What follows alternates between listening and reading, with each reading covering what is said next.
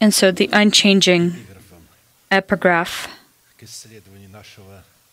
of our study of the Word of God, the unsearchable inheritance of Christ, the book of Luke 24 44.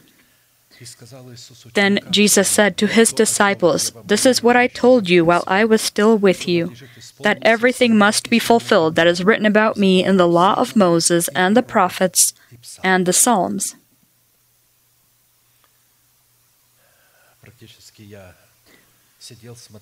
Practically, I was sitting and looking at this writing that's here on the stage and was and was rejoicing that similar churches are the throne of the, of the, Word of God because it was the very first word that came from the mouth of God, and God has magnified it above all His names. That church where the Word of God is not upon the throne, is not primary, does not have the right to be called a church of God. This is a counterfeit of a church. So that we, as the participants of the body of Christ, would share with Christ the fulfillment of all that is written about him in Scripture, we will continue to study our collaboration with the truth of the Word of God and with the Holy Spirit, who reveals the truth in the heart. What we need to do from our side so that we can receive the right to the power to put off our former way of life so that we can put on the new way of life. Ephesians 4 22 through 24. You were taught with regard to your former way of life to put off your old self, which is being corrupted by its deceitful lusts, to be made new by the spirit of your mind, and that you put on the new self created by God in true righteousness and holiness. This commanding order contains the true calling of every person that is a follower of Christ. According to Scripture, a person that does not understand or fulfill this commandment is a person that resists Christ, and it members this person to the category of the Antichrists. Because if a person does not understand his calling and he chooses for himself something different, some other calling, then he is resisting God. And this is Antichrist. Antichrist is that he resists Christ, Christ, he perverts the truth, and he chooses not the goals that God has placed for man. He replaces uh, his calling with a different calling, and he does it so that a person believes it, and so only that person will believe it, that is not a student. A person who is, who in his soul and his spirit has become a student, God will find a way how to save him and bring him to the throne, to the Word of God. To fulfill this given commanding order, there are three destiny impacting, commanding, and fundamental acts that we must do put off, be renewed, and put on. We've noted that it is specifically our decision regarding these thre- three destiny affecting acts to put off, be renewed, and put on that will determine whether we transform ourselves into vessels of mercy or vessels of wrath, or more specifically, will our salvation be determined that is given to us in the format of a guarantee, or will we lose it forever, which, uh, although it in the beginning was ours, and our names were written into the book of life. But the scriptures say that I will blot your name out of the book of life. And that means that some will remain, some will be blotted out. In a particular format, we have already looked at the first two requirements and stopped to study the third requirement. What conditions do we need to fulfill so that by the power of our already renewed mind, we can begin the process of clothing ourselves into the power of our new person that is created according to God in Christ Jesus in righteousness and holy truth? If we pay attention here, if God, when God makes us a new person in his righteousness and holy truth, he makes us this week, he creates us it's not when Christ lives in us, it's when we live in Christ. When we are placed into the Word of God, when we are clothing ourselves into Christ, into the Word of God, and this is possible only in the body of Christ, because the body of Christ is the church of Christ. The temple of our body is the temple upon the condition that we are a partaker of the body of Christ, the chosen remnant, or the good wife that possesses the virtue of a narrow gate. We have been studying the 18th Psalm of David, where the Holy Spirit reveals the demands according to which we are called to collaborate our faith prayer with the name of God El Elyon, or God Most High, so that we can be saved from our enemies that live within our body. In Hebrew, David turns to God by the name uh, El Elyon, which is God Most High. The essence of this condition consists in this that in the circumstances of our hardship, when we are putting off the old man with his deeds, we can call upon the Most High as to our God and confess the faith of our heart, saying, Who God is to us in Jesus Christ, what God has done for us in Jesus Christ, who we are to God in Jesus Christ, and what conditions do we need to fulfill to inherit all that God has done for us us in Jesus Christ and by Jesus Christ. That uh, narrow space that you feel, this is a very difficult time in every uh, person's life when you feel abandoned, forgotten by God, just as Christ has he felt on the cross. On the cross, he cried out, saying, Father, Father, why have you forsaken me? When actually God forsakes you because you are in, you feel that God has forsaken you because you're in death. Because God is sensed, you, you, you, you experience Him in life, and so you're in the death. But in order to experience Him in life, you need to be submerged into the death. Uh, the three baptisms where we make a covenant with God, the covenant of blood, salt, and peace.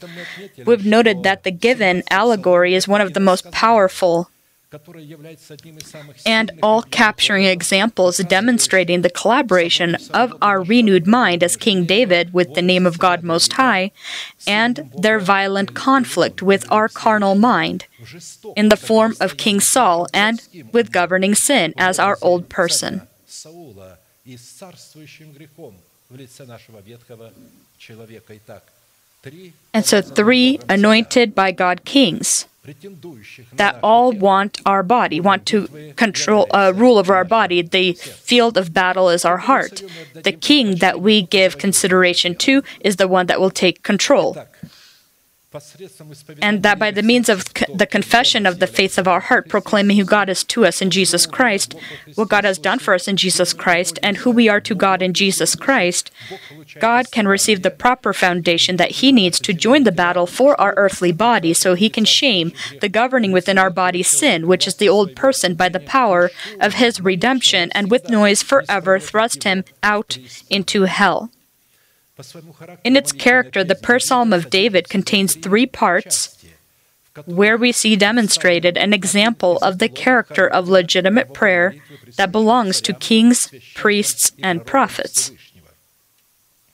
The first part identifies the state of the heart of David as a warrior in prayer, which is the required basis for the legitimate status of his prayer, belonging to kings, priests, and prophets. Second part opens up the consistency of legitimate prayer itself, which belongs to kings, priests, and prophets, which gives God the proper basis to deliver David from the hand of all of his enemies, or to join the battle for our earthly bodies. The third part illustrates the prayer battle itself in an epic way which is beyond the limitations of the typical human mind, that we as warriors in prayer clothed into the virtues of into the virtue of a king, priest, and prophet, lead the battle for the adoption of our body by the redemption of Christ. I shall remind us that the virtue of a king consists of our mind being renewed by the spirit of our mind, which gives us power to the right to rule over the emotional aspect of our body and lead them under the bridle as a horse of battle.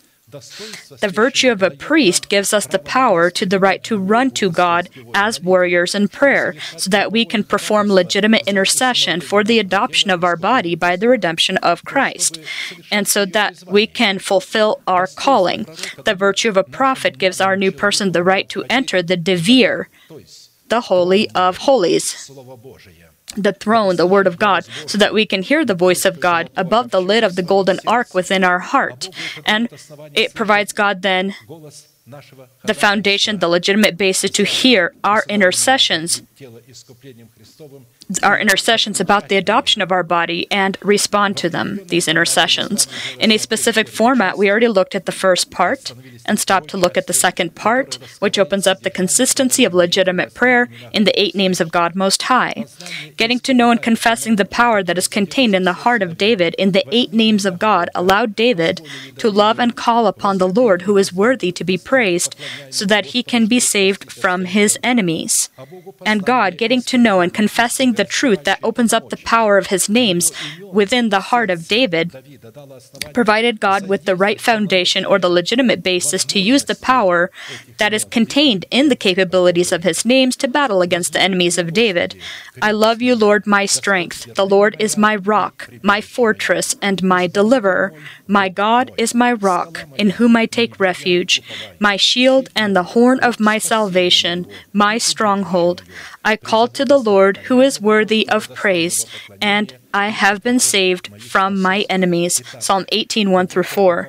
And so, while we continue to study these names, we will have the ability together to turn to God, and in these names, we can state who God is to us, and what God has done for us, and who we are to Him in Jesus Christ. And so, together, let us proclaim these Lord, my strength. Lord, you are my rock. Lord, you are my fortress. Lord, you are my deliverer. Lord, you are my rock in whom I take refuge. Lord, you are my shield. Lord, the horn of my salvation. And Lord, you are my stronghold.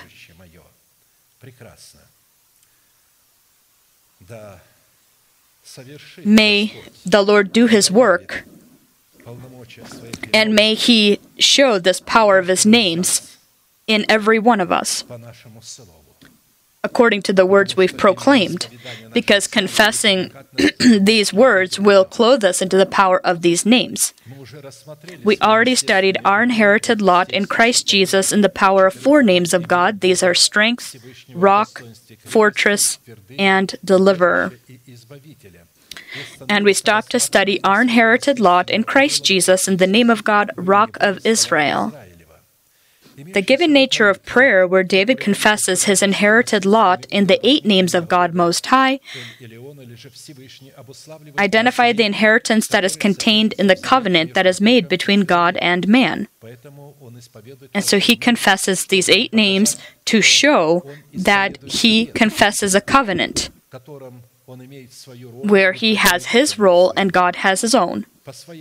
In meaning or in significance, this nature of prayer is a strategic teaching, which is purposed to be the calling of every warrior in prayer, ones that have the virtue of a king, priest, and prophet who is anointed to rule over his earthly body.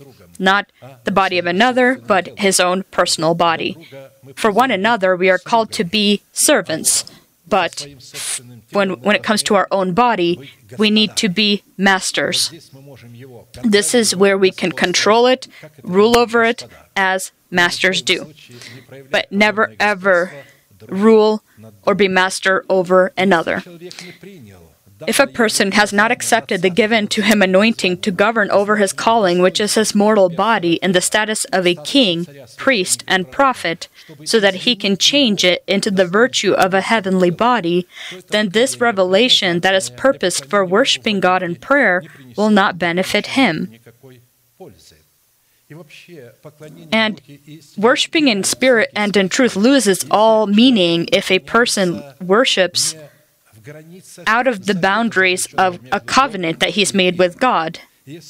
And if he does not understand what a covenant is or what it includes, what it consists of, what are the powers of the names contained in those uh, in that covenant, how do we obey our faith to these the power contained in these names? Then this will be an unfortunate story that will bring millions of so-called Christians to hell. when today they think they are convinced that they are going to heaven, marching to heaven, and they bury their people and are confident that they will meet uh, meet them in heaven. Therefore, the quality and lexicon identifying the name of God, living rock, as with the previous names of God Most High, is not able to be found in any existing existing dictionary of the world. Living rock is the edge of a cliff, stone or stone defense, covering or shadow of a cliff, a rock bearing a victory over the enemy, elephant tusk, elephant ivory, a rock representing eternal government, a rock containing the promise of imperishable food, a rock serving as a comfort of peace. Using the power of the given components contained in the name of God, Rock of Israel, we are called to receive the victorious ability to keep and increase our profits that we receive from the invested silver of our salvation. This profit consists of the adoption of our body by the redemption of Christ and is a component of the perfect will of God. Considering such a necessary tandem or such a union of God with man, it becomes vital for us to identify within each aspect of our essence the role of God and the role of man so that we not confuse these and not uh, present ourselves as God, because every time a person confuses his role with God's role, he places himself in the, God's position. And although it is ignorance, it is an ignorance uh, that is punishable by death. My nation shall be destroyed because of a lack of knowledge. The lack of knowledge meaning uh, ignorance, a hard heart, because they have refused to know God within His words.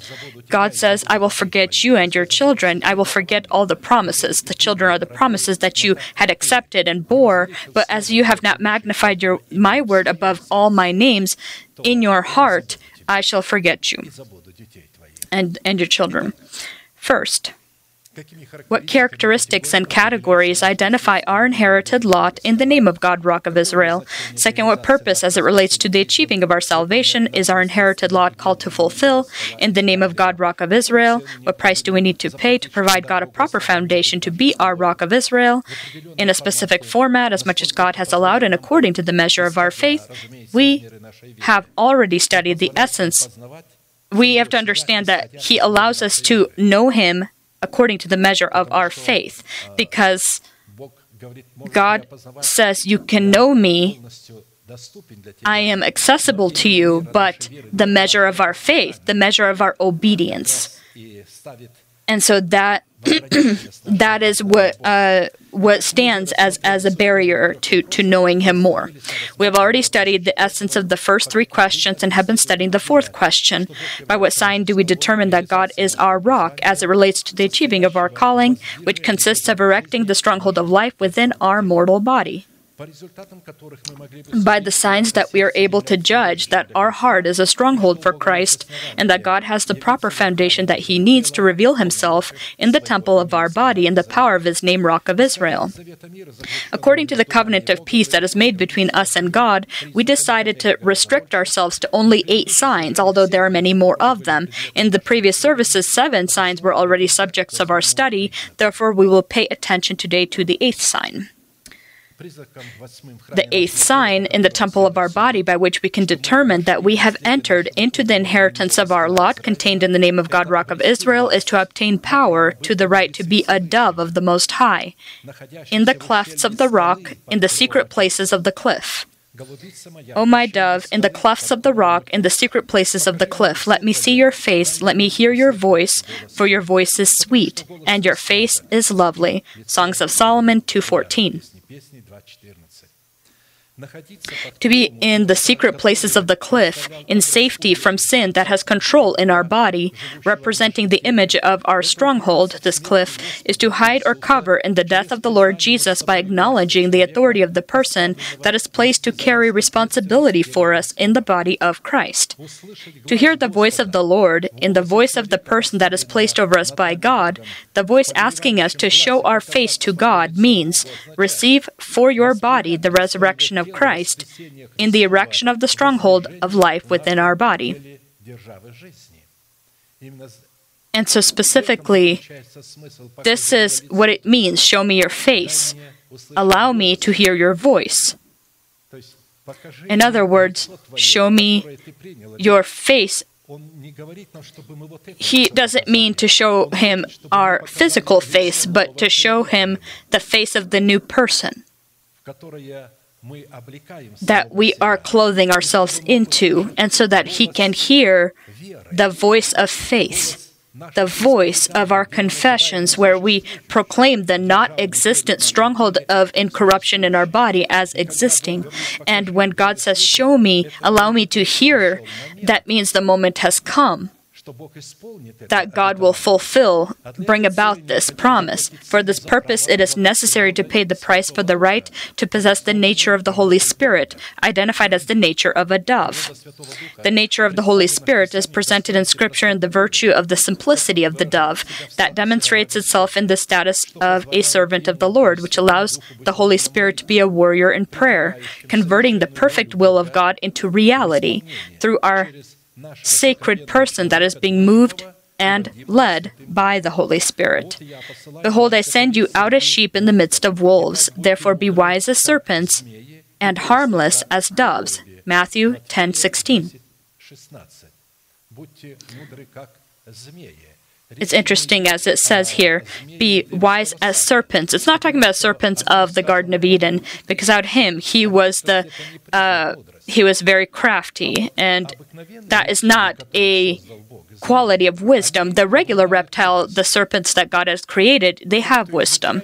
Those who study serpents, they are very, very much uh, interested and attracted by them because, and even children, when they understand the nature of a serpent, a snake, a, a, a serpent or snake never attacks automatically. It protects itself, it defends itself. If you walk by her, she won't touch you.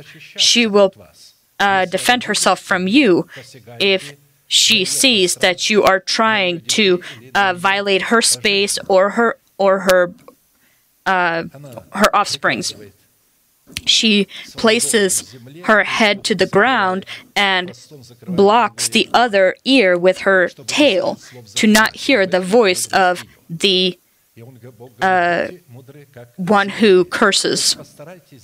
And so become attempt to become uh, deaf, the deaf have the deafness of Christ to what Satan says, what your old person says, and what people say about your neighbor, and especially about your pastor.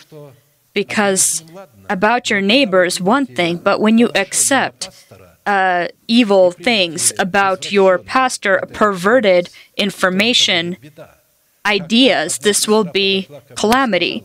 One time, a sister approached me and told me, My mother is poisoning us. I know that what she says is a lie, but this lie is working.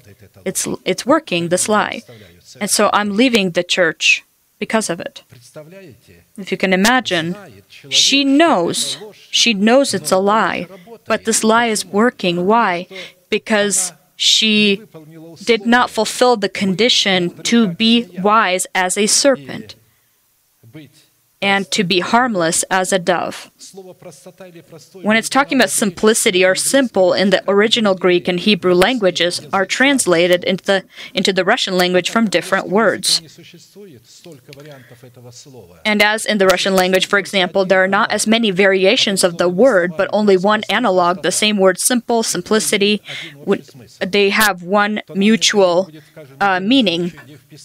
We need to, in each specific situation where in Scripture we see the word simple or simplicity, we need to compare with the original from which they translated this word to find out the actual meaning and definition of this word in each individual situation. Because in the original, there'll be a different meaning. For example, the word simple in the phrase to be simple as a dove is used in the Greek language only when they talk about, for example, pure gold or silver that does not have any foreign inclusions, as well as pure wine that does not have in itself any foreign additions and is not mixed with water. But we don't even have that within our language. But in theirs, uh, but when it says to be as simple, have the simplicity of the dove, The Holy Spirit is presented as the as the dove, and the bride is as is presented as a dove. She has the nature of the Holy Spirit. That means that she has become golden, pure gold that has been uh, purified within the furnace. She's been purified from all the inclusions of the of the flesh of sin, uh, or wine that does not that has not been mixed in any way. Therefore, simplicity came from the word simple in the Greek language. In the given place of Scripture, it means pure, guiltless, undamaged, and does not have any foreign particles. In Hebrew, the, the analogical Greek word simplicity means perfection, fullness, wholeness, uprightness. The more complete meaning of the word simple in the given in the given place of scripture means complete, the one and only, sincere, pure, healthy, truthful, without deceit, without hate, humble or gentle, upright, and loving of peace, which indicates the desire to take care of examine the bond, find satisfaction, desire good, to love, to be friendly, to nourish, or have a, uh, or to nourish the, a real and sincere feeling for one another. Understandably, in Scripture, there is another meaning of the word "simple" that is translated from the Hebrew language that in no way is able to represent represent the simplicity of the Holy Spirit in the simplicity of a dove. However, we are concentrating today on on the simplicity of the Holy Spirit that is called to demonstrate itself in us in simplicity that pleases God. For our boasting is this the testimony of our conscience that we conducted ourselves in the world in simplicity and godly sincerity, not with fleshly wisdom, but by the grace of God and more abundantly toward you. 2 Corinthians 1:12. Apostle Paul explains that in himself and those that are like him, they have the nature of the Holy Spirit. Simplicity in Hebrew means directness, sincerity, without pretense or fakeness, fair, straight, forward, generous, cordial, from the heart, a gentle attitude relating to being hospitable and being ready to help. And so here, where Paul says that we in simplicity uh, and sincerity, this word here, simplicity, in the original Greek, has this list of definitions. In other places of Scripture, also Apostle Paul, 2 Corinthians 11, 2 through 3, For I am jealous for you with godly jealousy, for I have betrothed you to one husband, that I may present you as a chaste virgin to Christ. But I fear lest somehow, as the serpent deceived Eve by his craftiness, so your minds may be corrupted from the simplicity that is in Christ. And so a simple person is not able to be deceived in this case. I fear, he says, somehow as the serpent deceived Eve. In other words, the simplicity of the Holy Spirit is such a virtue that we are called to have. In order to win the war with our old nature and the supporting it sin and death, it is necessary to possess the simplicity of a dove that is in the cleft of the rock, that is linked to the virtue of a servant of the Lord, by which we can identify that true simplicity. Cut off my enemies and destroy all those who afflict my soul, for I am your servant. Psalm 143:12. To be a servant of the Lord means to carry his seal that would that would testify of our belonging to God. This means that it's talking about spiritual thinking. Spiritual thinking is the seal of God upon our forehead. Uh, spiritual thinking or thoughts is life and peace, but carnal thinking is death. In the ancient times, slaves had specific marks on their bodies, with which or w- which were evidence by which you can determine who they belonged to, to an owner or a ruler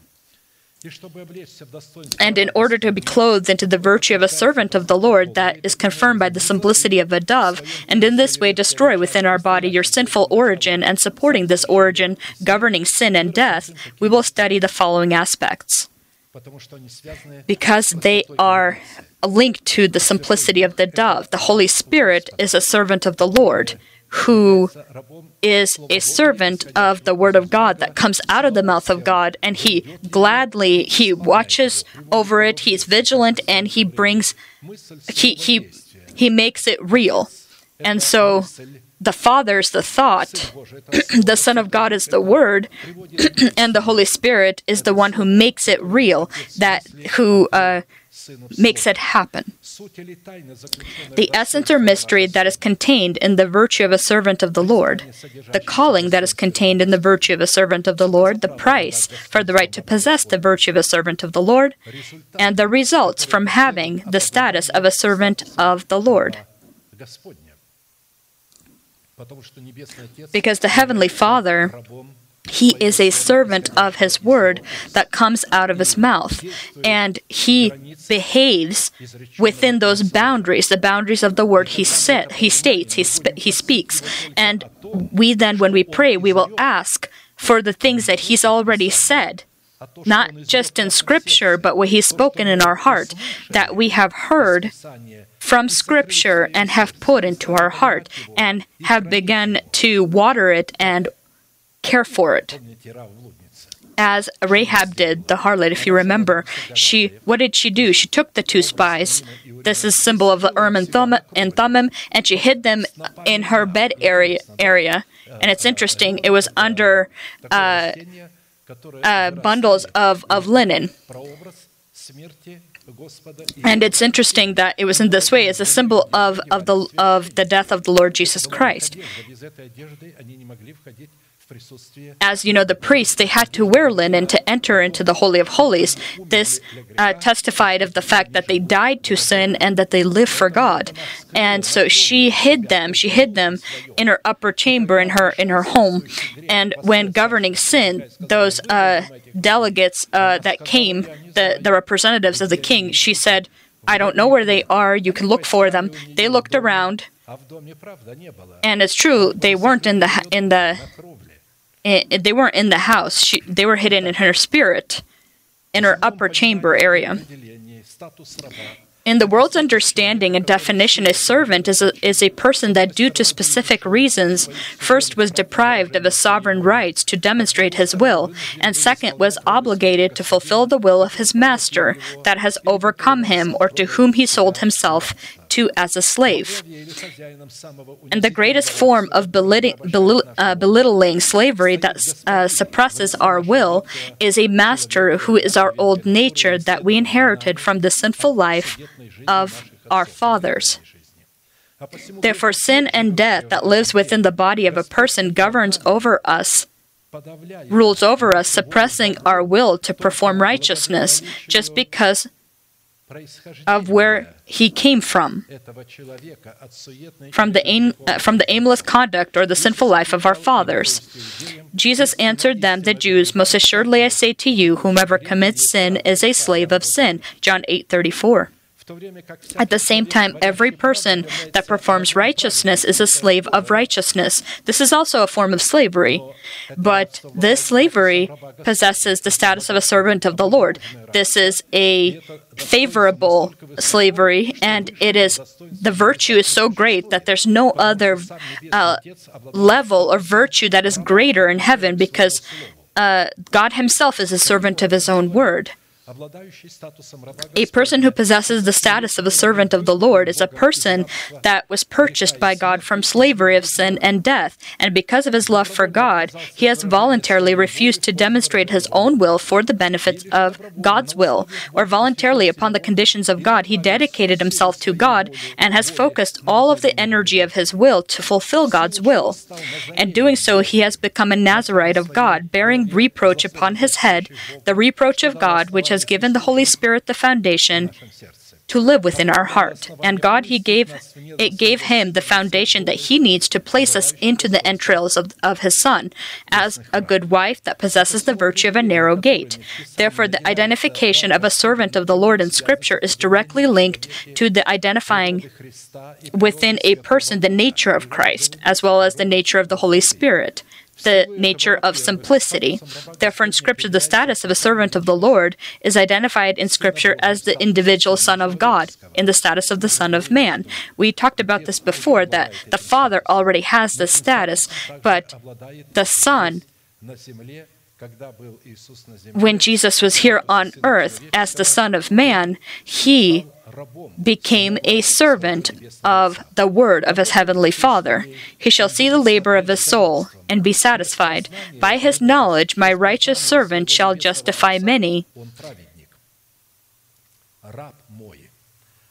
As he says, my, uh, my righteous servant shall justify many, for he shall bear their iniquities. Isaiah 53 11. God, by uh, prophet Isaiah, he says that when my son comes, the son that will be born in the flesh, he by knowing the Heavenly Father, he will be righteous and that he will be his servant.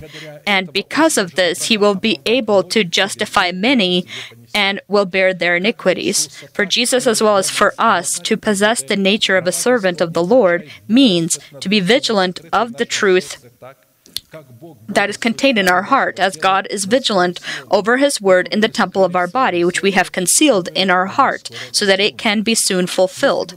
If we, similar to God, will be vigilant over the word of God, which we have concealed within our heart, then this means that we have entered the, the heritage of our inherited lot contained in the name of God, Rock of Israel. Second, the status of a servant of the Lord is identified in Scripture as the individual Holy Spirit.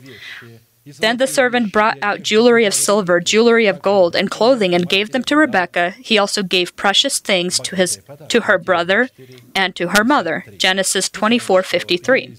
We know that Eleazar, he was the master of the household of Abraham. He's a symbol of the Holy Spirit. He is called a servant. He was sent to bring Rebekah to Isaac, to bring the bride to Christ. The goal of the Holy Spirit, who has come here, is to grow his church into, into fullness, into maturity. And this means that she has received her calling. She has accepted that promise of the adoption of her body by the redemption of Christ, and she has erected the stronghold of incorruption within herself.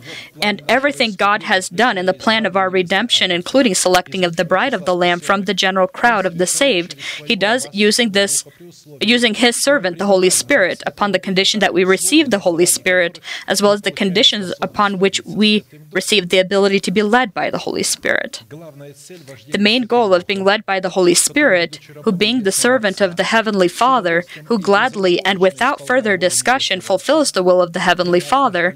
The main goal of being led by Him is that you do not have the receiving and practicing of the gifts of the Holy Spirit upon your list of priorities, but rather that you have leaving of your nation, the house of your father, and your former life, and follow him to meet our Lord in the air as Rebekah had done.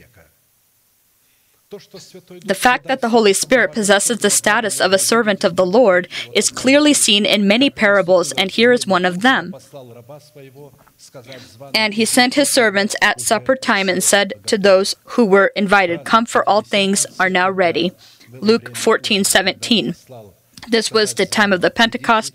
The, this was the supper time. Finally, the Holy Spirit literally came down upon the earth at the time. He came down, but not as he had done before in the uh, upon the prophets of the Old Testament, but he came down uh, permanently to uh, find the bride and bring her to Isaac to to the Lord.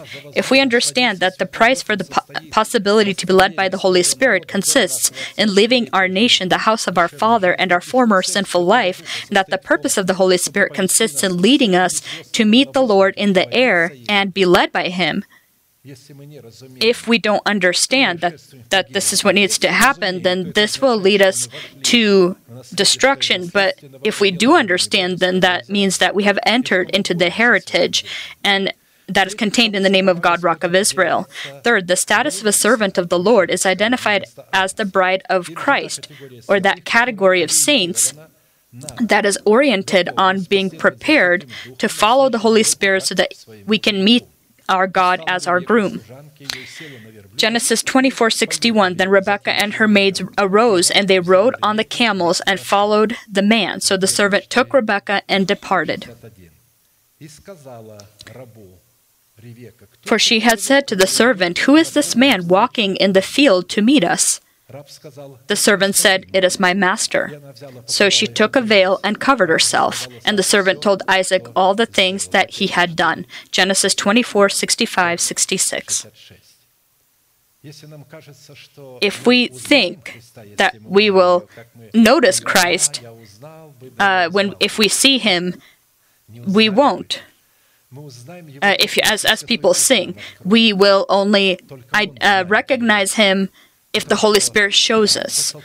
Because Apostle Paul says we don't know Christ in the flesh. He in heaven he's very different. He's very different than what he was like here on earth. He has such power, such glory that we will not be able to determine who he is uh, to differentiate him we will need the Holy Spirit to help us do that. Only those people that are led by the Holy Spirit will follow him, and he, the Holy Spirit, will point him out. He will show the bride how to prepare herself to meet with him. And when uh, Eleazar told Rebecca that this is my master, then she covered her face. The veil with which Rebecca covered her face herself is a symbol of acknowledging this authority over herself, where she demonstrated her readiness, her preparedness to be clothed into the honorable virtue of a, of a servant of her groom, Isaac. God makes a covenant only with the chosen by him remnant who has voluntarily rejected his sovereign rights for the benefit of the sovereign rights of God over us. I have made a covenant with my chosen. I have sworn to my servant David. Psalm 89 3. I have made a covenant with my chosen. I have sworn to my servant David. And so God gives his oath promises to his chosen ones. And his chosen ones are servants that have the simplicity of a dove the simplicity of the Holy Spirit. The simplicity of the Holy Spirit is that He is a servant a voluntary servant of the Word of God that comes out of God's mouth. And so, if we understand that the price for the right to be a servant of the Lord consists in the voluntary re- refusal of your sovereign rights for the benefit of the sovereign rights of God over us, then this means that we have entered into our, into our heritage that is contained in the name of God, Rock of Israel.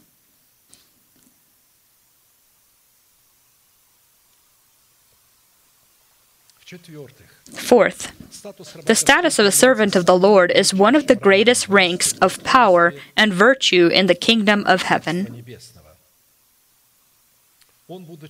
Who, being in the form of God, this is talking about the Son of God, did not consider it robbery to be equal with God, but made himself of no reputation, taking the form of a bondservant and coming in the likeness of men.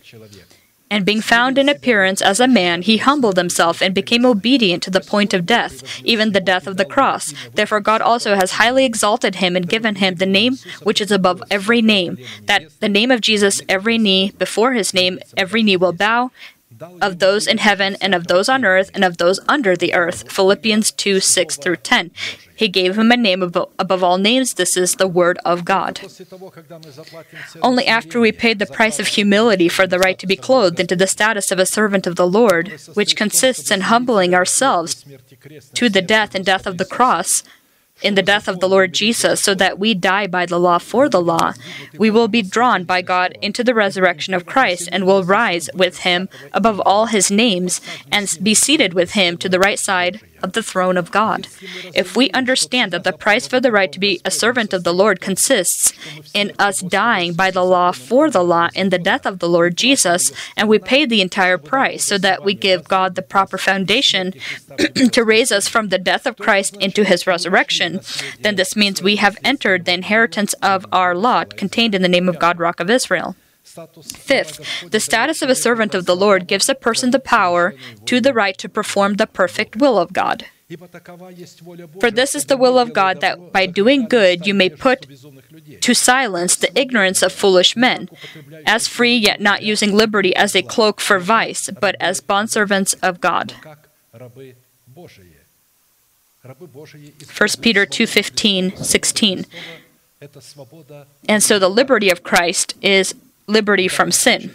In the given situation, the goal that identifies the status of a servant of the Lord is that we, doing good or kindness, would guard the mouth of ignorance of foolish people, as those that are free, and not as those who use freedom to cover up sin. This means that to possess the status of a servant of the Lord is to be free from the power of sin that lives within our body. Speaking of kindness, with which we are called to guard the mouth of ignorance of foolish people, this is the wisdom of God that is concealed in our heart in the virtue of the truth of the elementary teaching of Christ that we are called to demonstrate in our faith, in our words, and our actions that correspond to our words. And this is possible only in the situation when we grow the tree of life within the good soil of our heart that will show itself in the gentleness of our mouth that are disciplined by the truth that is concealed in our heart.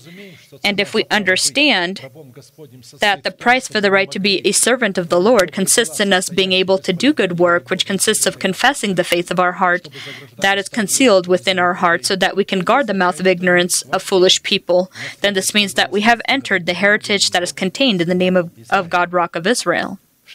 Sixth, the status of a servant of the Lord will indicate the type of spirit we are being led by and by whom we are overcome. These are wells without water, clouds carried by a tempest, for whom is reserved the blackness of darkness forever. For when they speak great swelling words of emptiness, they allure through the lusts of the flesh, through lewdness, the ones who have actually escaped from those who live in error. While they promise them liberty, they themselves are slaves of corruption, for by whom a person is overcome, by him also he is brought into bondage. 2 Peter 2 17 through 19. Considering to be Considering this, to be a servant of the Lord is to be the cloud of the Most High, that is carried by the wind of the Holy Spirit, that is filled with His moisture, that will be poured out by the command of the Holy Spirit as a blessing for one and as a punishment for another. Also, with moisture, He saturates the thick clouds, He scatters His bright clouds, and they swirl about, being turned by His guidance, that they may do whatever He commands them on the face of the whole earth. He causes it to come, whether for correction, or for His land, or for mercy. Job 37 11 13. This is what the perfection of God is in. He is perfect that he he works within the boundaries of his word. If he says that he hates those who hate him and loves those who love him, then that's how he will behave within those words. He will send his son uh, upon those whom love him and pour out his rains upon those who love him and, and as a blessing for the ones who love him and as a curse for those who hate him. If we understand that the price for the right to be servant of the Lord consists in being led by the Holy Spirit and that we are overcome by Him so that we can become His clouds that are filled with His moisture. And by His command, we pour out His judgments as a punishment for one and as a curse for the other and as a blessing for another. Then this means that we have entered our inherited lot in the name of God, Rock of Israel. Seventh, the status of a servant of the Lord will demonstrate itself in man in wisdom that comes from above. For we ourselves were also once foolish, disobedient, deceived, serving various lusts and pleasures, living in malice and envy, hateful and hating one another. Titus 3 3. According to this place, to be servant of the Lord is to be servant of righteousness, where the members of our body are presented to God as slaves of righteousness for good work. As it is written, But God be thanked that though you were slaves of sin, yet you obeyed from the heart that form of doctrine to which you were delivered. And having been set free from sin, you became slaves of righteousness. I speak in human terms because of the weakness of your flesh. For just as you presented your members as slaves of uncleanness and of lawlessness, leading to more lawlessness, so now present your members as slaves of righteousness for holiness. For when you were slaves of sin, you were free in regard to righteousness. But what fruit did you have then in the things of which you are now ashamed, for the end of those things is death. But now, having been set free from sin and having become slaves of God, you have your fruit to holiness and the end everlasting life. Romans 6 17 through 22.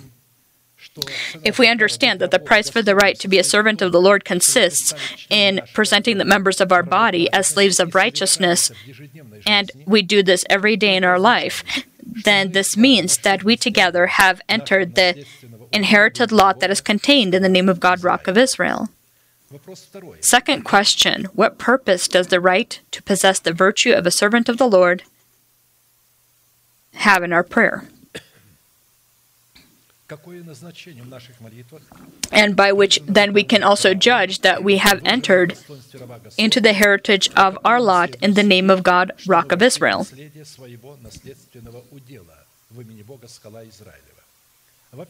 First purpose in possessing the status of a servant of the Lord within us is called to give God the legitimate grounds to show us his works by which we can examine ourselves that we have entered the inherited lot that is contained in the name of God, Rock of Israel. Psalm 90:16 Let your work appear to your servants and your glory to their children. These are wonderful and commanding words that God used when He created the visible and invisible world when he said, Let there be light, let your work appear to your servants, and your glory to their children.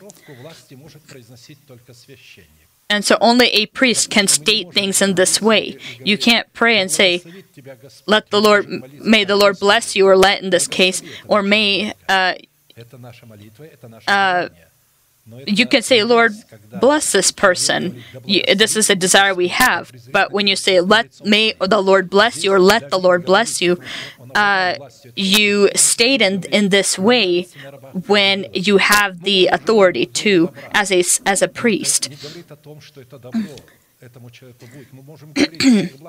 we can we can say all good things for you, my sister, but you can't say, May the Lord bless you. And why? Because to, to say it that way, you need to have the authority over that person. As the younger is blessed by the older, as this. And so David blesses who? The servants of the Lord. Let your work appear to your servants and your glory to their children, so that God can demonstrate his work or show his work to his servants and his glory upon his sons, it is necessary that the mouth of a person that is clothed with the authority of a priest provide God with the legitimate grounds to fulfill his will when it comes to his servants. Considering that the servants of the Lord are people who are vigilant over the word of God that is contained in their heart, just as God is vigilant in the temple of their body over his word so that it be fulfilled in the time that he has appointed means that the sons of the servants of the Lord is the fruit of their spirit, and it contains holiness, which is the glory of the Lord. The fruit of our spirit, the fruit of holiness, is the glory of the Lord. May it be, let it be upon the glory of the Lord, let it be upon your children. благодати, But may the God of all grace, who called us to his eternal glory by Christ Jesus after you have suffered a while, perfect, establish, strengthen, and settle you. 1 Peter 5:10. да, соделает непоколебимыми. 1 Петра 5.10. Глава апостолов, and so the head of the apostles having the authority to pass on, and when he said this, and we accept it, then we become this way. And so, for the words of Apostle Paul, he died. If we just read this, it won't come into our essence. We need a living apostle that will take the words of Apostle Peter and will proclaim them toward us or for us. May the God of all grace, may He perfect you, establish you, strengthen and settle you. In church, you need living apostles. They weren't, this hasn't been changed. In people that are carnal, it's maybe changed. They were and are. The fruit of holiness, as all fruit, is the result of a short uh, span of suffering that leads us to perfection, that is in the likeness of the perfection of our Heavenly Father. And so, this is to strengthen us and make us immovable in God's faith. If we understand the results of uh, short term suffering, so that we can, in the boundaries of holiness, be brought into perfection like our Heavenly Father is perfect. then this means that he we have entered the inherited lot that is contained in the name of God, Rock of Israel. Second, the purpose in possessing the status of a servant of the Lord in us is called to provide God with the legitimate grounds to show us those things that are going to soon happen by which we can examine ourselves that we have entered that lot of our inheritance that is in the name of God, Rock of Israel. Revelation 1 1 The revelation of Jesus Christ, which God gave him to show his servants. If a person does not have the status of a servant, he'll read this, but he won't understand what it's talking about. The revelation of Jesus Christ, which God gave him to show his servants things which must shortly take place, and he sent and, signified it by his angel to his servant John. Revelation 1 1. I was listening to a servant, or I was listening to a sermon uh, of one individual that many people in Russia listen to. He said that the angel that is in heaven are technically the telescopes and the uh, satellites and such that are in, in the sky. And so that's what he was saying those are. And the people that pass on the word of God through television and radio. He says these are the angels. I would have asked him the question then those people that are in the church, those that preach the word, are they not angels? Only those that are in radio? And when they were asked, uh, uh, he was asked, uh, he uh, because they thought he was uh, he he wasn't either saying it correctly or and so he he and he's he asked them why you ask me questions? I just take the words of other people and i read them. I'm just a regular reader that reads the sermons of other people and one or the other and i preach them and i thought then where did he get this information then? You know where he from billy graham. This was a person uh, who he is the one who interpreted it that way, and he took his sermon and passed it on. And he said, as I speak through the radio, radio as Billy Graham, he passed on information through radio, and so I am that now that angel, and so and so those that are part of a specific order uh, which exists in the world, he was part of that Billy Graham, and his wife never was never in agreement uh, with him about just uh, just to uh, listen to the word through the radio. She still went to church and she has still attended a physical church and was a member of a physical church. And Billy Graham was just a husband to her and nothing more. He wasn't a teacher and so forth. All right, moving forward. According to the meaning of the place we read, the revelation of Jesus Christ given to him by God, so that he could show his, servants the things that are come to pass soon. And so this is this means that people that do not have the virtue of a servant of the Lord will will not be able to know the things that are to come soon or to come to pass soon. Surely the Lord God does nothing unless he reveals his secret to his servants the prophets. Amos 3 7. If we are within the order of hierarchical subordination, then our heart will be open to the things that are to come soon by the preached word, uh, the words of the delegated of, of God. That means that we then have entered our inherited lot contained in the name of God, Rock of Israel. You know the things that are to come to pass soon so clearly that no one else, in a way, no one else knows. Go to any other church and ask any member of those churches, any episcopal, any pastor, uh, the things that are to come soon. They will prepare something for you you won't be able to eat. And so, if we are within this position and we know the things that are to come to pass soon, because we receive this word, then this means that we have entered our inherited lot that is contained in the name of God, of God, Rock of Israel. Third, purpose in possessing the status of a servant of the Lord in us is called to show the fruit of righteousness within our faith that is obtained by us by us by faith in Jesus Christ, by which we need to examine ourselves that we have entered the inherited lot that is contained in the name of God, Rock of Israel. Jesus answered them, Most assuredly I say to you, whoever commits sin is a slave of sin, and a slave does not abide in the house forever, but a son abides forever. Therefore, if the Son makes you free, you shall be free indeed. John 8 34 through 36. And so, anyone who commits sin is a slave of sin. A slave does not abide in the house forever. This means that in the house of, of God on earth, slaves of sin are there, but they are not able to be there forever. People that are bound by sin can't be within the house of God forever. If the Son will not make them free, they will not be able to enter the eternal house. They're on, on in the physical uh, church on earth.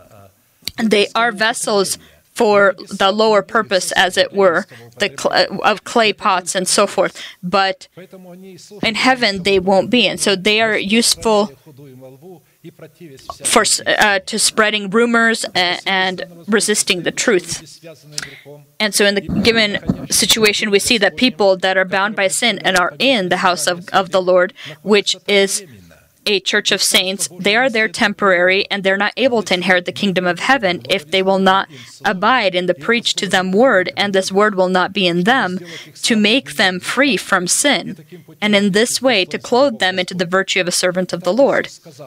Then Jesus said to them, When you lift up the Son of Man, then you will know that I am He, and that I do nothing of myself, but as my Father taught me, I speak these things. And He who sent me is with me. The Father has not left me alone, for I always do those things that please Him. As He spoke these words, many believed in Him. Then Jesus said to those Jews who believed in Him, If you abide in my word, you are my disciples indeed and you shall know the truth, and the truth shall make you free. John 8 28 through 32.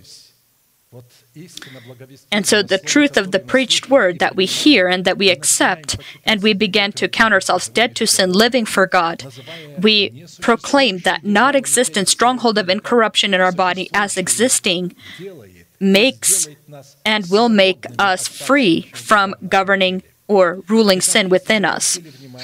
If you pay attention, only after a person disciplines his mind by the means of abiding in the preached to him word, he receives the ability to know the truth, and knowing this truth then is called to make him free from sin so he can be clothed into the virtue of a servant of the Lord.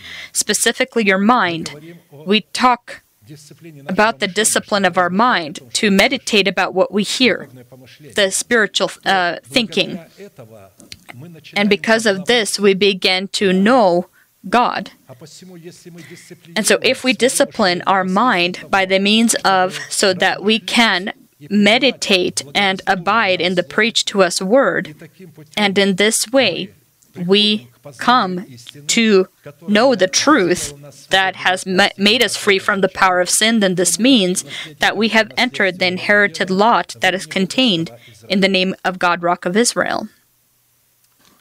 Fourth purpose of possessing the status of a servant of the Lord in us is called to give us the legitimate right to bless the Lord, to stand in the house of the Lord in the time of the night, by the fact of which we can determine that we have entered the inherited lot that is contained in the name of God, Rock of Israel. Psalm 134 1 Behold, bless the Lord, all you servants of the Lord, who by night stand in the house of the Lord. We recently studied this place. To bless the Lord standing in the house of the Lord in the time of night. Is the prerogative of a priest, the sons of Aaron. Upon practice, this means to be vigilant in the temple of our body over the word of God that is contained in our heart, as God is vigilant over uh, his word in the temple of our body that we have concealed in our heart, so that it can be fulfilled in the time that He has appointed. Night in Scripture symbolizes a specific span of time before the coming of the morning, which means the start of the millennial rule of Christ and His bride that will uh, first. Uh, require the coming of the Lord eh, for his bride.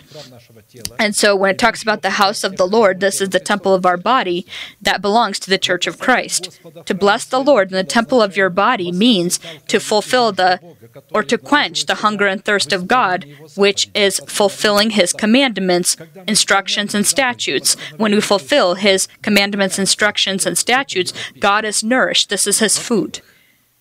And so, first, we need to place ourselves in complete dependence, voluntary dependence of the teaching, the truth, the teaching of the elementary of Christ, elementary teaching of Christ that is contained in our heart. Not what's written, but we put it in our heart. We can stand guard of the word only that's in our heart, not the one written in Scripture. We can stand guard when it is put from the written word into our heart. Second, we can we need to place ourselves in complete and voluntary dependence of the Holy Spirit that opens up the meaning of the truth that is contained in our heart, which means to become the servant of the Holy Spirit so we could receive the unique ability to be led by the Holy Spirit. Third, it is necessary and the time of the night to stand in the house of the Lord, that where we have built our body into the form of a king, priest, and prophet. To stand in the house of the Lord in the time of the night is the position of fulfilling your calling. To stand is to be vigilant, to worship God, the ability to bless God, which gives God the ability then to clothe us into his blessings. And so the phrase to stand in the house of the Lord means to be placed by God, to remain in your place, to implement for yourself boundaries that are placed by God in Scripture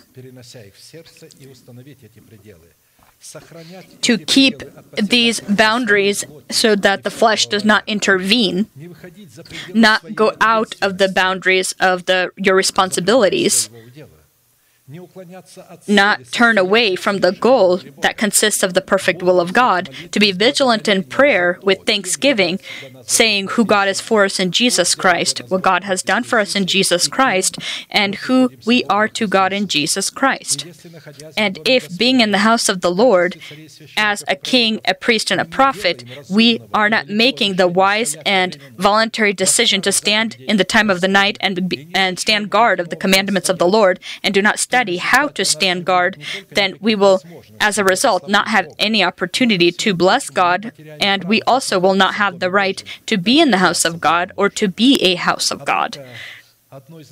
And so, one of the meanings of standing before the face of God in the time of the night, or to bless God in the time of the night, means to look upon the uh, unseen uh, circumstances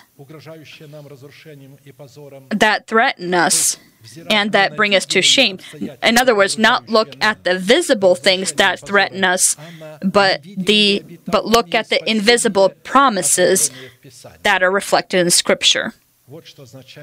This is what it means to stand, not to look at the things that are happening around you, but look at the things that are happening there, what God is doing in the invisible world for you. And so this position will give us the ability, as it is written Moses, and Moses said to the people, Do not be afraid, stand still and see the salvation of the Lord, which he will accomplish for you today.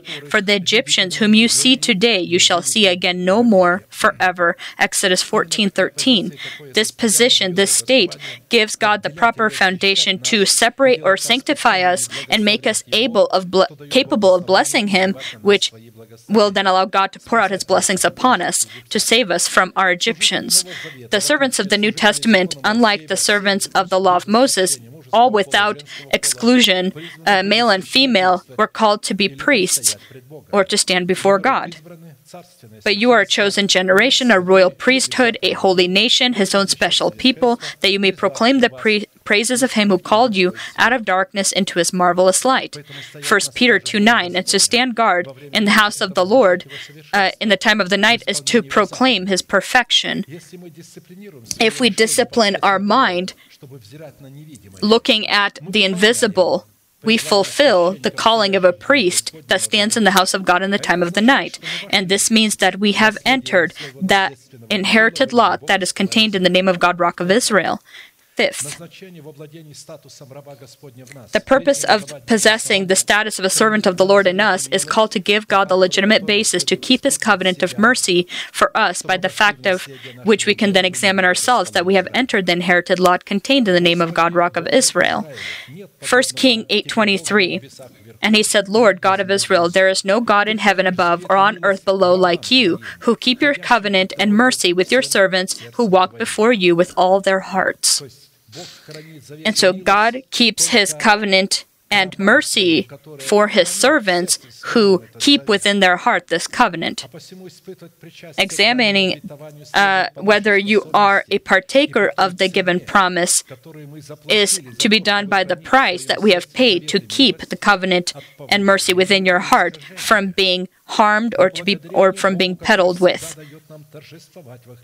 Now thank be to God who always leads us in triumph in Christ and through us diffuses the fragrance of his knowledge in every place.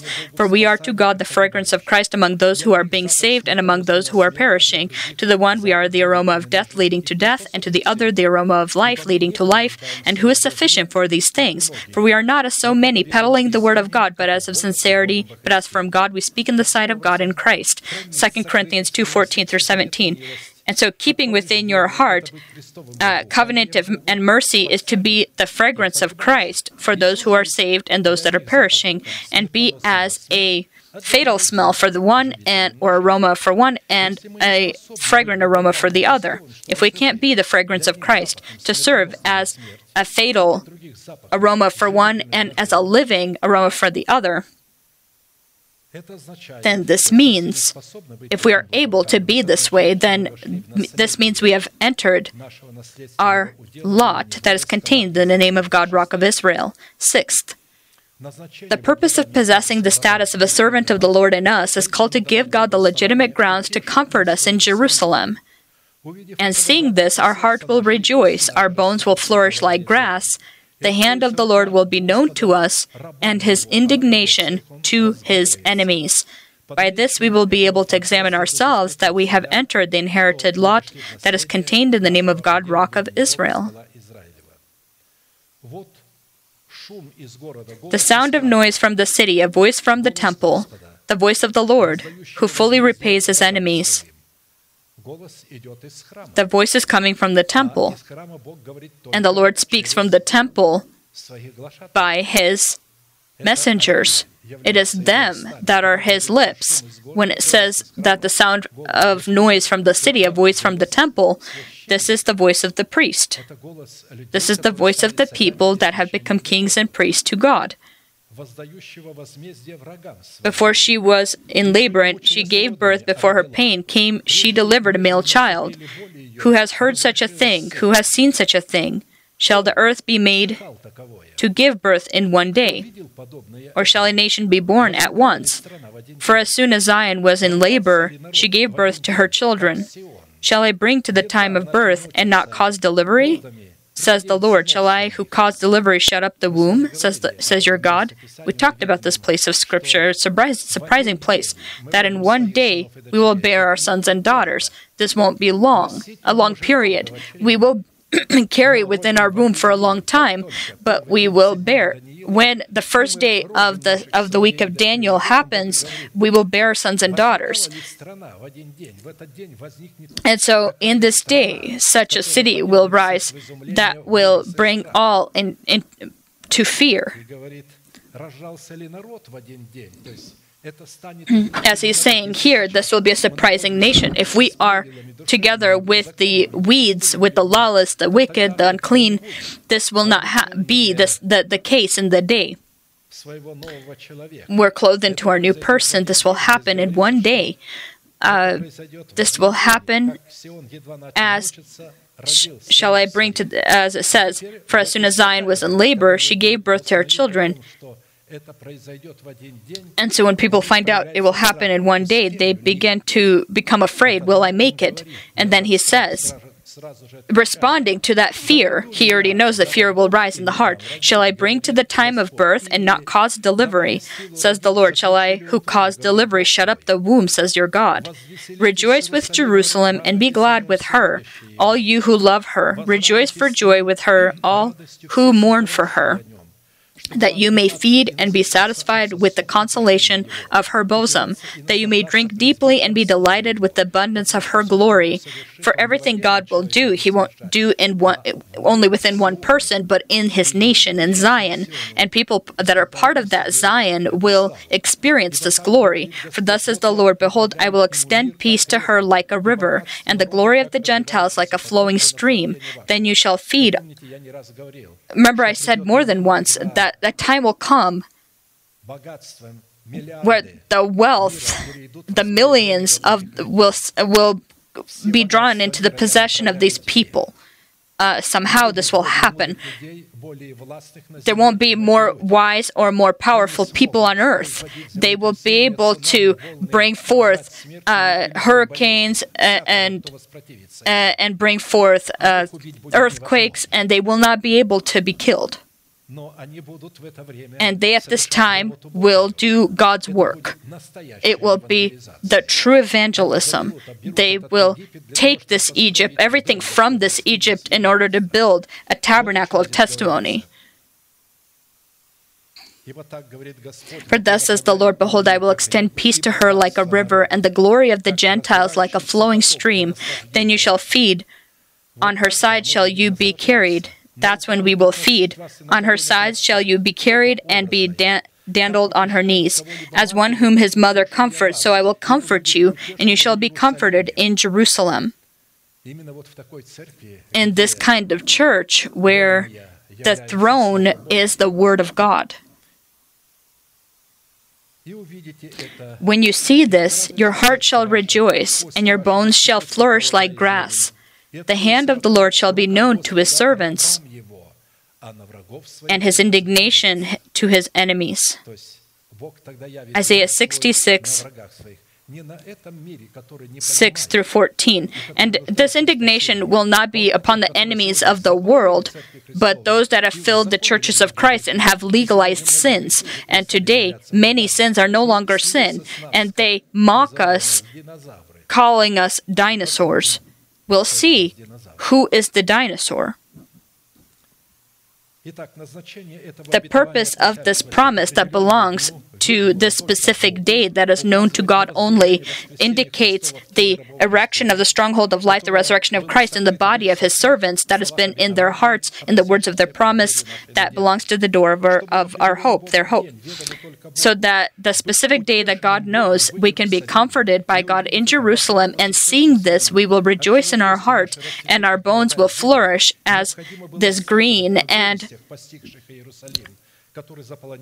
and we will no longer mourn because of those who have filled the lawless and wicked. If today we are in sorrow because of these wicked and lawless, and have within our heart the promise that belongs to the door of our hope, that within our bones, in one day, our bones will flourish as this green, then this means that we have entered the inherited lot that is contained in the name of God, Rock of Israel. Seventh, the purpose of possessing the status of a servant of the Lord in us is called to give God the legitimate grounds to be glorified in our body, by the fact of which we need to examine ourselves that we have entered the inherited lot that is contained in the name of God, Rock of Israel. Upon the condition that we have the organic membership to Israel, that is the chosen by God remnant, in the status of a warrior in prayer. And he said to me, You are my servant, O Israel in whom I will be glorified. Isaiah 49 3. You are my servant, Israel. Israel is a warrior in prayer. In you I will be glorified. He's glorified in servants, those who have the nature of the Holy Spirit, the nature of the dove that is within the cleft of the rock, a person that has no partaking to Israel, that chosen by God, by God remnant, is not able to be a, a warrior in prayer, as it is written. But it is not that the word of God has taken no effect, for they are not all they are not all Israel who are of Israel, nor are they all children, because they are the seed of Abraham. In Isaac your seed shall be called. That is, those who are the children of the flesh, these are not the children of God, but the children of the promise are counted as the seed. And so the children of promise that are promised by God, uh, by God to Abraham and Isaac, uh, these children are the category of saints that have entered through the narrow gate. And so, if we are able to differentiate the narrow gate from the wide gate, and we have entered through the narrow gate, that means that we have entered our inherited lot that is contained in the name of God, Rock of Israel.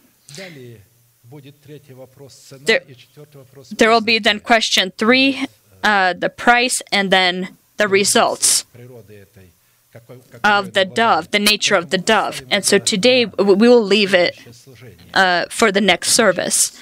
We right now will bend our knees and our heads and we will pray. And we will thank our Lord for who He is to us and what He's done for us in Jesus Christ.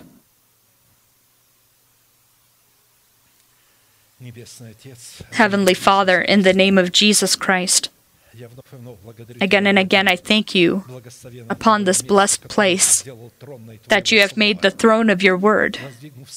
You have erected your word, you have magnified it upon the highest of pedestals. This is the word that's in our heart, and we have a throne for it upon which you can sit. And we have been led by you and are valuing your word. And although we still can fall and fall into sin, you continue to comfort us and call us your own, telling our heart, if the righteous will fall seven times, he will rise again. This means that if we fall into sin, we have the confidence, the boldness, the desire to deal with that sin, to take control of it and confess the sin, leave the sin.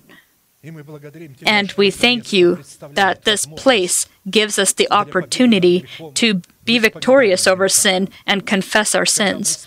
When we confess our sins, we overcome sin at this time, and hell is ashamed, and the heavens rejoice.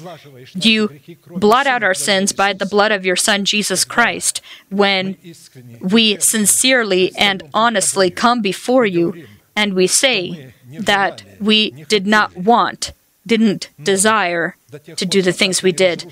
But until you destroy the shackles of sin, we will again and again fall into those sins. But you said that if you deliver us, we will be free indeed, delivered indeed.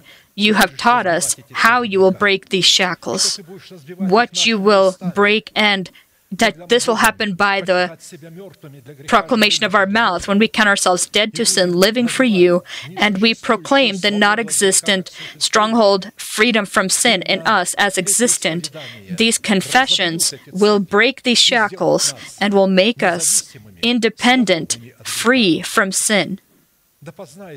May your people understand these things and f- fully understand this so that your children come with their fruits of holiness to you, so that your children see this upon their sons, these fruits of holiness, so that they become fruitful, so that your work be shown to your servants.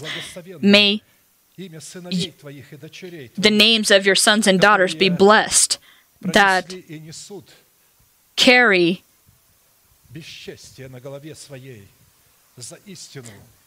that carry and they bear the reproach that is uh, upon you, upon themselves, and the word they bear in their heart, they carry in their heart, and they pay a price for gladly. May your mercy and your glory be upon us and be shown to us and the perseverance will be rewarded greatly. And so pay attention to the perseverance of your people, that we calmly, with patience, with perseverance, we wait for those promises that you have sent to adopt our body with your resurrection.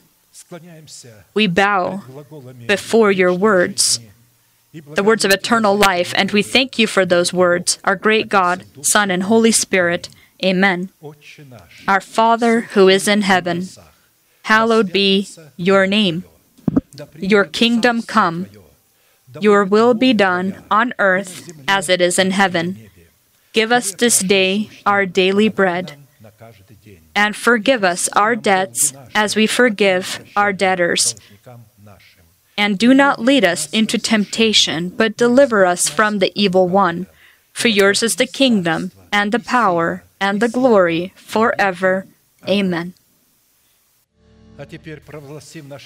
And so now let us proclaim our unchanging manifestation. Now to Him who is able to keep you from stumbling and to present you faultless before the presence of His glory with exceeding joy, to God our Savior, who alone is wise, be glory and majesty, dominion and power, both now and forever. Amen.